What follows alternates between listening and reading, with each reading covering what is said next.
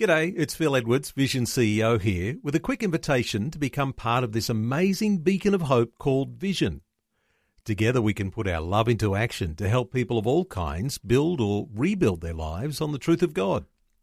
Please consider the part you can play during our upcoming Visionathon appeal, remembering that it's your support that makes Vision possible, including this podcast. Audio on demand from Vision Christian Media. So, what's going on here? Why so many suicides right here, right now? How did we get here?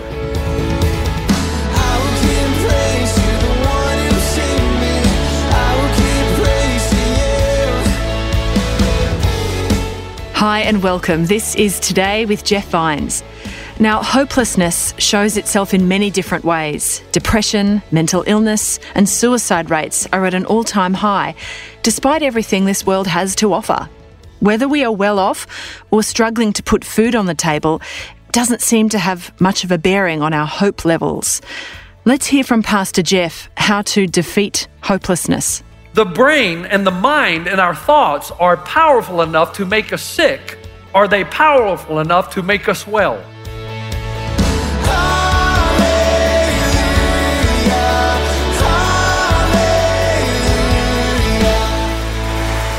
This is Today with Jeff Vines and our message about defeating hopelessness.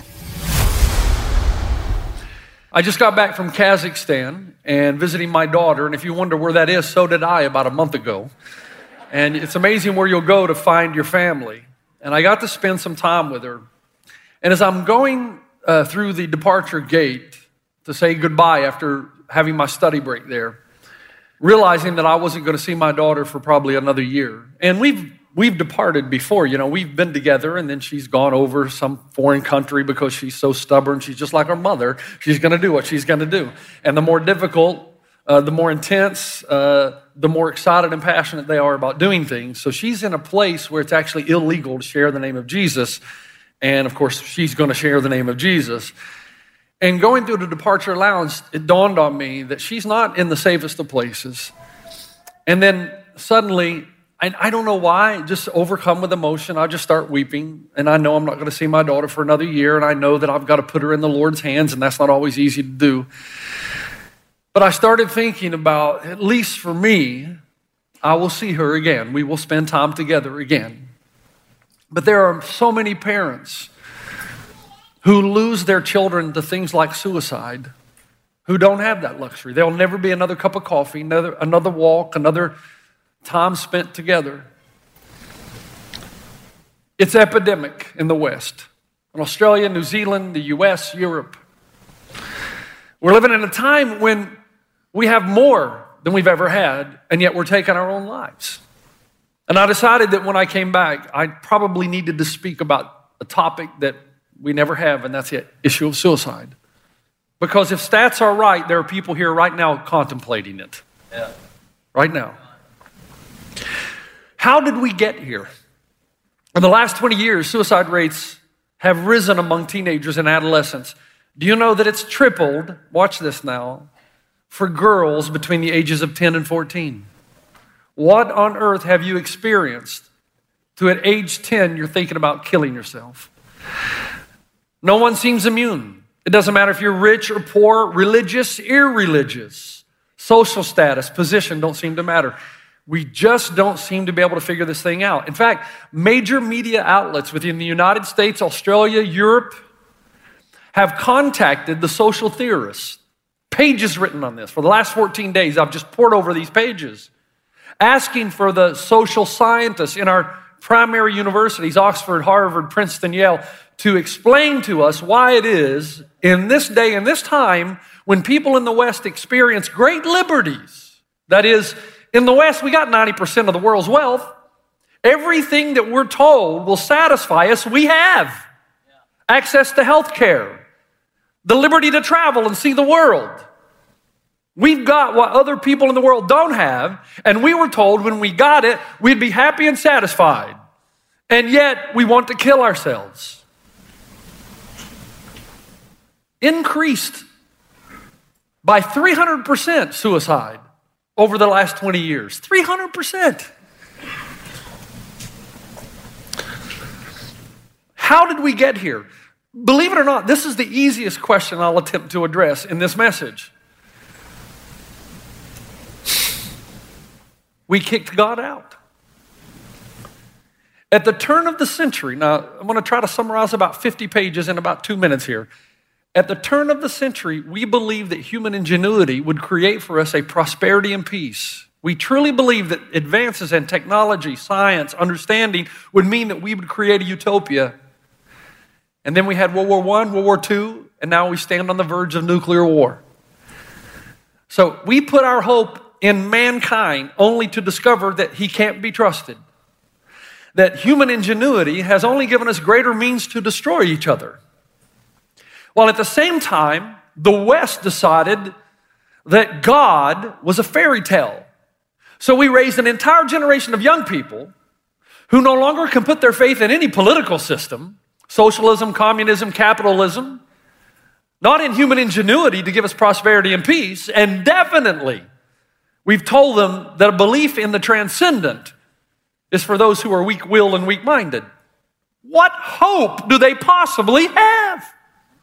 Right now, if you look at Western societies, North America, Australia, most of Europe, what do you find? If you look at the news, tremendous division. I never thought I would see a time in my own country where we would be so divided, where we'd be vitriolic on social media, where we would hate each other and fight against each other for political ideals. People are at each other's throats. There's so much hatred, there's anger, there's violence, and you don't think that impacts the next generation. In response to the media questions surrounding suicide, there was only one man brave enough to answer the question of why we're killing ourselves. Harvard social scientist Robert Putnam said, Isn't it obvious? There is chronic crisis of hope hopelessness. Now, to many people, this is not an option. It doesn't make any sense in the West because, again, we have everything that we've told the rest of the world if you have this, you'll be happy and satisfied and you'll want to live. And yet, Hollywood and Wall Street, the epitome of what we're all after, the places where we placed a halo around the head of the unrealized, and we said, if we can just be like them, Suicide is chronic in those areas. Chronic.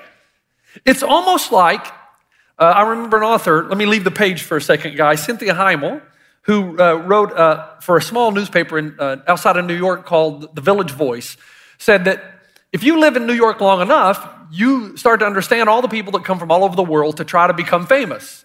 And she says, I've lived here for all of my life, so I knew Julia Roberts and Arnold Schwarzenegger and these guys when they were waiting tables at the local restaurant or a hat checker at the hotel.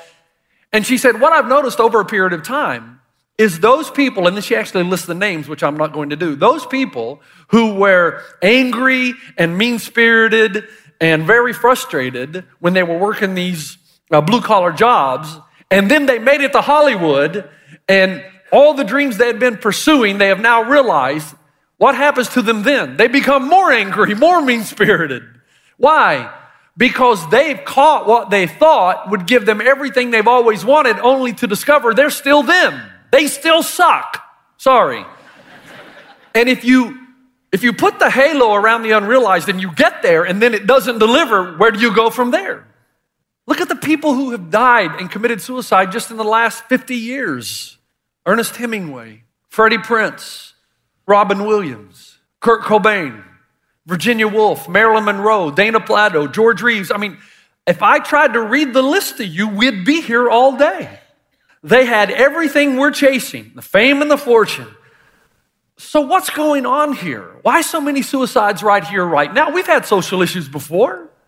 We keep hearing more and more about mental illness. What role does mental illness play in suicide? And is there anything we can do about it? Now, look, I have spent the last 14 days poring over journal articles, anything I could find, in an attempt to listen to the scientific world explain to me the scientific, psychological, emotional reasons someone may choose to end their life.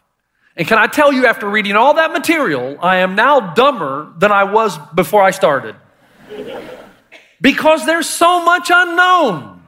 It's all theory. Now, let me give you just a few things. Stay with me because you're thinking, okay, am I at a sermon or at a lecture on depression, anxiety, and suicide? Both. Because what you're going to realize in the end is how true the scripture really is when it comes to these issues. Now, here's what the research shows scientific world, okay? So I'm not reading some theologian. I'm trying to pass on to you what I've discovered. Yes, there are suicides that are related to the brain chemistry, where a person has become unable to clearly and successfully process emotions and events. Now, in that scenario, asking someone why they're depressed or anxious is like asking someone, why do you have cancer?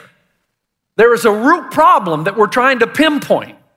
We're asking what caused the chemistry in the brain to change. And no one knows. Theory, diet, genetics, emotional trauma. Some even suggest pesticides. There's so much about the brain we don't know. It's like the vastness of the universe. We might understand two ounces of it, but there's so much that's not in the purview of science. Your brain is the same way. I don't know if you know this, but you are quite complex. Your wife is right, guys. You're, you're, you're difficult to, to discover, to understand, to find out. Other suicides, we're told, are related to traumatic, horrific events. Somebody's witnessed something that penetrated deep into the emotions and the soul, and it's wreaking havoc from the inside out. And there are these memories and reminders, and they just want them to stop. Now, people in this category do not like being referred to as mentally ill. They will tell you, no, I am totally cognizant. The experience that I had is very real. And in my mind, death is a better option than to continue to remember day after day after day through dreams and through visions. I just don't want to think about it anymore. And if I do take my own life, they will tell you I have a clear mind. I will plan it out because I don't see any hope for any change. And it's better for me if I die than to stay here and remember these events every day. There are others who take their own lives because they lose their jobs, they lose their money, they lose their respect after getting caught in something from which they don't believe they can recover. Health journals tell us that it could be the end of a romantic relationship, losing a job, financial problems, academic failure, bullying, shaming, humiliation, being arrested, imprisoned. But here is the key problem, and I do mean key. No two people are exactly alike. The Bible tells us this in Psalm 139 that when we were shaped and formed, that we are fearfully and wonderfully made. And those two Hebrew words are very complex, no pun intended. You are complex, you are put together piece by piece, you are detailed, you are unique. In other words, it's hard to figure you out. You know, that we talk about the fingerprints and there's no two fingerprints alike. Well, it's not only your fingerprints, folks, it's everything about you. And then throw on top of that every life experience that you've had your childhood, your teachers, your environment, your home life, every event and every experience. And what you have is complex people where no one size ever fits all. And that's why we cannot come to grips with why one person who experiences this is able to live above it, and the other person who experiences this chooses to end their own life. This is Today with Jeff Vines and our message about defeating hopelessness. You'd be forgiven for thinking we have everything we need, particularly in the Western world. Pastor Jeff has shared some sobering statistics about current suicide rates, despite having everything to keep ourselves happy and healthy. Pastor Jeff has also shared he believes it's because we have practically kicked God out of society. Let's continue now. When I was writing this message in Astana, which is Kazakhstan, the end of the earth, my wife said to me, You better be careful. And I said, Why? You know, we husbands, we get very different. Why? Says, Because you don't know half as much as you think you do. I said, I'm not saying I know anything, honey. I'm trying to do the, I'm trying to discover. She goes, Just be careful. And she said, You've had a mental illness. You overcame. But just because there's somebody who had a mental illness and didn't, does not mean that you're better than they are. It means that when you grew up, Jeff, and then she poured it out, you know how wives are, they're just so honest. You grew up with your coaches and your mom and your dad telling you, you can do it, Jeff. You can overcome. You can face anything. You, you can rise above. But what about people who grew up in homes where their parents say, you're a loser. You'll never amount to anything. You can't overcome. And then they face this. And then what do they do? Man, I can't do this. I'm helpless. I can't survive. It's better just to take my own life. Now, take all of that and now throw into it what science is telling us, adding to the mystery by now showing us that a person's thought life can impact brain chemistry. Your thought life. I want to read to you a quote from depression research at the National Institute of Mental Health. Research shows that around 87% of illnesses can be attributed to thought life. 87. And approximately 13 to diet, genetics, and environment. 87. So there's your thought life, and then there's everything else.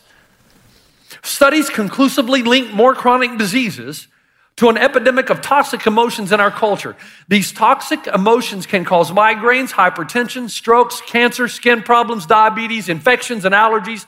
Despite all the marvels of modern high tech medicine and decades of innovative research, these illnesses are increasing worldwide. Now, remember, I'm not reading from a theological journal, I'm reading to you from science journals. And the point that science makes is that if you think poorly, if you think negatively, if you respond inappropriately to your emotions, if you're a pessimistic person, bitter, angry, always playing the victim, critical, venomous, unforgiving, filled with worry and doubt, guess what? You're killing yourself. Who would have thunk that all these years, when Jesus told us to live a certain way, he actually was trying to save us? You're going to get sick physically and mentally if you respond inappropriately to your emotions. Emotions are a gift from God, love, even anger. It's not the anger that sins, right? It's how you respond over the long haul to your anger. In fact, there was a work I read called Frontiers in Human Neuroscience, and it talked about anger and your unwillingness to forgive. And it says, when you do that, negative effect and chronic emotion distress erode health. They alter cardiovascular reactivity, impoverish sleep quality, stimulate the production of stress related hormones such as cortisol, being associated over time with the development of clinical conditions such as depression. Did you hear that? Did you hear that? You can alter the brain chemistry by simply refusing to forgive others and harboring bitterness and anger. Research shows, according to Dr. Caroline Leaf, Research shows that fear, now not that you're afraid in a given moment, but living with constant fear triggers more than one, uh, uh, sorry, 1,400 known physical and chemical responses and activates more than 30 different hormones and neurotransmitters. So that now we know there is no longer any doubt that what and how you think affect your emotional and physical state. The mind and body are integrally connected. Imagine that. So now and I'm trying to summarize for you. Now there are scientists, social scientists, those who study uh, uh, neurotransmitters, neurological impact. They're asking this question. And I, am sorry, I find this somewhat humorous because Jesus has been talking about this for a long time. They're asking the question if the brain and the mind and our thoughts are powerful enough to make us sick, are they powerful enough to make us well? In a work called What Anger Does to the Brain, remember what Jesus said? Don't let the sun go down on your anger. Evidently, he was onto something. Because scientists will tell us that when the amygdalae are activated, a series of biochemical processes begin. The adrenal glands that lie on top of our kidneys release the stress hormone cortisol into our bodies, and the brain releases neurotransmitters into the brain. Those in turn activate part of our nervous system called the sympathetic nervous system. When this system is activated, among other things, our digestive system stops, our pupils dilate, our saliva glands slow, our blood pressure and heart rate increases. In other words, if you are an angry person, you are killing yourself from the inside out. Now, let me say one more thing and I'll move on because I know this kind of thing bores some of you. But it goes beyond this, folks. When you don't respond appropriately to your emotions, and we're going to talk about what that means in a second, cortisol causes your brain to atrophy. Do you know what atrophy is? You see this bicep? no, you don't. That's called atrophy. So, when you do not have appropriate responses to your emotion, your brain shrinks. Now, not literally, but it loses its capacity to process appropriately and sends you in a cycle. So much so for instance, and this is one example, there are so many other emotions, but I'm sticking with anger right now. If you're an angry person and you don't deal with it, you'll get to a point where your brain will begin to produce the pleasure neurotransmitter, dopamine. And you will actually start to feel good when the person you're angry at suffers. You say, Well, that's happened to me before. Yes, I know it has. Your inappropriate responses to the things that happen in your life can actually further condition you to respond inappropriately in the future. But what is it in the final analysis that convinces a person to take his or her own life and then enables them to do it? And let me say again science cannot answer it. We don't know. If you take two people that experience similar situations, they can't tell you why one takes their life, the other does not. Our brains are a bit like the universe. Again, we understand a little bit about it, but there's so much that we don't understand. Now, let me, let me be clear here. I'm a fan of science. The more we learn about the universe and ourselves, the more I think we learn about God and His creation, as long as we're honest. And I think that's one of the reasons that as I began to read these psychiatric journals, there was one word that popped up again and again, and it was the word may. May. I keep getting this letter from Publishers Clearinghouse that says I may have already won $10 million. My wife sometimes says I may allow you to play golf if you clean the shed. So, this may cause this to happen to your brain. This may cause this to happen internally. The benefits of this may be this. And the reason they have to put that word in is because we don't know. We are complex creatures, and seldom, if ever, does one size fit all. Now you say, Jeff, man, my friend, my neighbor convinced me to drag myself out of bed and come to church today. I thought you were going to answer the question of suicide, and all you're telling me is you don't know. Man, I could have I could have played golf. I could have done something fun. Stay with me. I know you've missed that. We don't know why it is that some people conquer and others do not. Moreover, we don't understand which comes first, the chicken or the egg. Did poor responses to emotional experience alter our brain chemistry? Or did brain chemistry alter our ability to respond to emotional experiences? We don't know. What we do know with certainty is there is no longer any doubt that what and how you think affects your emotional and physical state. Now, this is why, you know, you've heard me say just because there are things I don't know with certainty doesn't change the things I do know with certainty. And that's what Christians have been trying to say over the centuries that we Christ followers believe that you can win the battle over suicide, that you can defeat the worst enemy the world has to offer, that you can live above your circumstances, that you can retrain yourself, that you can renew your minds to the degree that the Holy Spirit of God will give you the right word at the right time for victory. But the Bible tells you that if you're going to be able to do that, you're going to have to come to grips with reality. Now, that's strange using that word for Christians because the world accuses us of not being realists. But the Bible teaches something different. It says if you're going to be able to win the victory, you're going to have to come to some, some, to some terms on some things. You're going, to, you're going to have to admit the reality of the world in which we live. 1 John 5 19, we know we are of God and the whole world lies under the sway of the evil one. The first thing you have to realize is there is a real battle for your mind on planet Earth. And one leads to life and vitality, and the other leads to death and disintegration. You can say, I don't believe in that supernatural stuff all you want to say it, but down deep inside, you know it's there. You know there is a sense of beyond, and you know there are things that happen in your life and the universe for which you have no other explanation other than the supernatural. And Jesus tries to tell you time and again there is a battle going on for your mind. And if you go one way, the way the world goes, your soul, your emotions, your mental health will disintegrate. But if you go the other way, you will rise above, you will live above, and you will be victorious.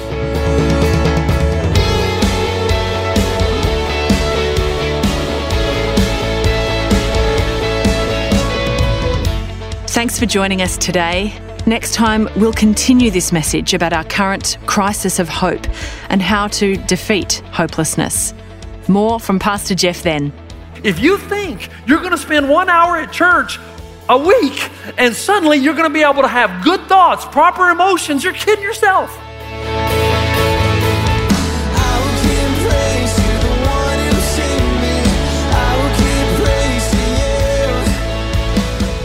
Today with Jeff Vines, just another way Vision is connecting faith to your life.